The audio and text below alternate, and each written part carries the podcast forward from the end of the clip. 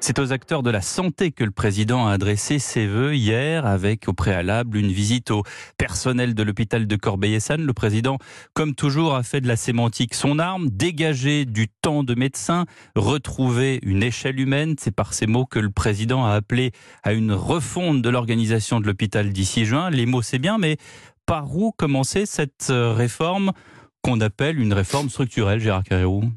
Ben, et c'est vrai que l'hôpital français. Sans perdre vos mots. Oui, non, mais je cherchais le mot juste. Vous savez, c'est difficile. bon, d'abord, il y, a, bon, il, y a, il y, a, plusieurs choses. Il y a, il y a le discours de, du président de la République que j'ai, comme tout le monde, écoute, enfin, tout le monde, un certain nombre de gens écouté en direct et, en entier, qui est intéressant. On voit bien que cet homme euh, connaît assez bien le problème, ou même très bien le problème. Il en a parlé manifestement avec beaucoup de médecins et de différents euh, corps médicaux. Euh, ça, c'est une chose. Il a, et il est brillant dans l'exposition. C'est vrai. comme d'habitude. Donc ça, c'est pas une découverte. Le, euh, après ça, on dit bon, mais alors d'accord, mais que ce que je retiens comme élément fondamental qui va peut-être pouvoir changer la vie de l'hôpital, la vie des hôpitaux et de ceux qui y travaillent, bien évidemment, médecins, infirmières, infirmiers, assistants, etc. Toutes les professions médicales qui sont aujourd'hui très très stressées. Et là, effectivement, je me dis, ben, il n'y a pas, il y a pas, si vous voulez, il n'y a pas là le choc alors le choc, ça peut devenir de différentes manières. Ou c'est l'argent, mais ça il l'a déjà donné avec le Ségur, 19 milliards, et il n'a plus l'argent. Donc c'est pas forcément l'argent, mais ça pouvait être une initiative forte. Euh, par exemple, toucher au sacro-sainte ARS, dont tout le monde nous dit que les agences régionales de les agences régionales de santé, que c'est les foyers absolus de la bureaucratie, qu'elles dirigent tout, etc. Et redonner du pouvoir aux médecins, aux hmm. soignants dans les hôpitaux. Là, on l'attendait. Bon, qu'est-ce qu'il dit? Il dit bon, c'est simple, on va faire, on va faire du en même temps. C'est-à-dire, on va faire un tandem à la tête de chaque de chaque hôpital, de chaque organisme médical. Il y aura un hmm. gestionnaire et un soignant. Bon, ben, alors voilà. Donc je dis le diagnostic très bien, les mesures pour l'instant, je reste sur ma fin. Catherine Ney. Oui, moi je dirais comme Gérard, quand on a écouté, on voit qu'il a, qu'il a, qu'il connaît le problème, qu'il s'y intéresse, qu'il sait parler, euh, qu'il a parlé avec des infirmières, des médecins, et que ce qu'il propose, c'est une meilleure réorganisation. Euh, je veux dire qu'il y a beaucoup de, un meilleur travail entre les équipes, et un peu chacun, chaque hôpital sera un peu aura une liberté de, de s'organiser, ce qui est quand même, euh, qui va peut-être faciliter des choses, comme par exemple, on sait très bien que dans des établissements, pourraient opérer beaucoup plus de gens si les équipes, si on pouvait arriver à mettre ensemble les, les anesthésistes, les infirmières et les médecins qui quelquefois n'ont pas les mêmes horaires et tout ça, toutes ces choses-là. Bon, tout ça, c'est un, c'est un, c'est un mieux. Dire aussi, le, problème aussi aujourd'hui de l'hôpital, c'est des, c'est les urgences. Comment aussi dire aux Français de pas se précipiter aux urgences pour un oui, pour un non, parce qu'il y a aussi un côté civil dont ils ne parlent pas et qui est important. Comment ne pas dégoûter les Français, les jeunes médecins aujourd'hui, euh, qui, euh, qui voient que des, Français euh, prennent, prennent des codes, rendez-vous avec eux et, et, ne les honorent pas sans s'excuser. Donc il y a tout un, un ensemble où hmm. tout le monde, tout le monde pêche pour euh, et, et, ce qui a abouti aujourd'hui à cette à cette ce, ce, ce, voilà ce, sur les ce désordre, ce désordre de l'hôpital. Sur les urgences, c'est parce qu'il n'y a plus de dispensaires. À une époque, il y avait des dispensaires, ben on allait les dispensaires et les Français vont aux urgences parce que c'est gratuit. S'ils vont chez le médecin libéral, c'est payant. Donc c'est quand même différent. Michel Cotin. Euh, sauf que justement, il y a toutes ces euh, mesures pour essayer de faire des grands ensembles, des grands ensembles médicaux un peu euh, dans la France entière. Donc moi, je dirais que c'est vraiment un problème qui date depuis longtemps et qui date surtout depuis le fameux numerus clausus que hmm. les médecins ah, eux-mêmes ont imposé. Alors, alors, euh, alors, ce sont les médecins, c'est l'ordre des médecins. Hmm. Alors, pourquoi ils ont fait ça? Ils ont fait ça pour limiter la concurrence à un moment donné, hmm. euh, où la santé n'avait peut-être pas la même importance, où il n'y avait pas autant de Français, où euh, en plus il n'y avait pas des, des, des pandémies terribles. Donc, c'est peut-être là-dessus, vraiment essentiellement, qu'il faut revenir. Il faut donc former un certain nombre de gens, et c'est vrai qu'on les forme pas en trois ans. On sait très mmh. bien, on a tous des, des, mmh. amis, des euh, médecins qui disent qu'ils ont passé quand même dix ans de leur vie avant de pouvoir mmh. exercer. Bon, et ça, moi, c'est ces dix ans en creux. C'est dix ans minimum. Hein. qui, fait, qui font effectivement très peur. Alors ça, je dirais ça. Bon, sur le sur l'hôpital, euh, en principe, il a Ah, Il a raison de dire qu'il faut à la fois un administratif et un médecin. Mais on a connu ça. Et on sait très bien que dans ce cas-là, les médecins sont toujours contre les administratifs Hmm. et les administratifs toujours contre les médecins. Et en même temps, quand on dit à un médecin, Donc c'est bonjour vous le qui avez- tandem. Euh, c'est ça, le tandem, c'est vraiment difficile. Et quand on dit à un médecin, maintenant vous êtes seul, euh, c'est vous qui dirigez, Mhm. il vous dit, mais alors moi j'ai pas le temps de faire les paperasses administratives. Euh, bon.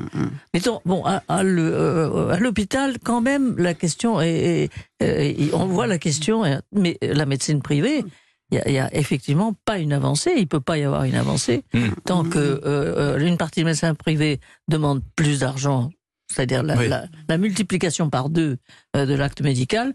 Je trouve qu'on peut envisager effectivement que ce soit euh, euh, 25, euh, que ce soit 30, 35 euros, 40 euros, peu importe, mais euh, le- les médecins français ne sont pas, ils sont largement dans la moyenne européenne. Oui. hein. Il y a eu euh, tout un, un- un calcul pour dire que les médecins français euh, touchent en moyenne euh, 9 000, euh, à 9 000 euros, 10 000 euros. C'est amusant ce que, ce que vous dites an. à propos des, des, des, des médecins, du tandem et de, de Mm. l'administration. Ça me rappelle un- une consultation que j'avais. J'ai un, grand pont de l'hôpital Pompidou. Il m'a dit Je suis désolé, j'ai pas eu le temps de vous recevoir. Je vous ai envoyé un médecin parce que j'étais en conseil d'administration. Mm. C'est euh, Ça vous donne quand même euh, l'ordre des choses. Alors, mais il y a- le tandem, alors- si vous voulez, arrêtons-nous quand même un peu. Oui. Michel, vient d'y revenir, à juste titre.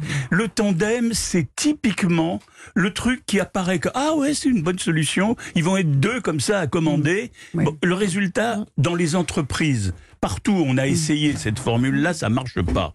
Euh, Il y, a, y y eu toute formule, il y a, il y a un PDG et puis il y a un directeur un général. DG, ouais. Bon, mais il doit y avoir- il peut pas y avoir à grade égal deux directeurs à l'hôpital. Parce que le il y aura le directeur A et le directeur B et fatalement il y aura les partisans Mais- de Oui, la, oui, la mais- cour oui, du oui, A oui, et la oui, cour du B Et puis ainsi en de suite. plus, en plus, là, quand euh, euh, on n'a pas dit qu'on allait supprimer le nombre des fonctionnaires ou tout ça. Or, j'ai vu hier soir un médecin qui dit si on met double casquette, Oui. c'est-à-dire un administratif et un médecin, mais le médecin pour travailler, pour répondre à l'administratif, il va lui falloir une administration. Donc, au lieu de supprimer des on fonctionnaires, aura deux états-majors. on aura deux états-majors et va- Oui. on va au contraire, enfin, c'est ouais. Et là, la Alors, bon, publique, bonjour. Bon, là, Mais- c'est- bon, mais là, alors c'est vrai que là, l'hôpital a aussi neuf mois pour réfléchir.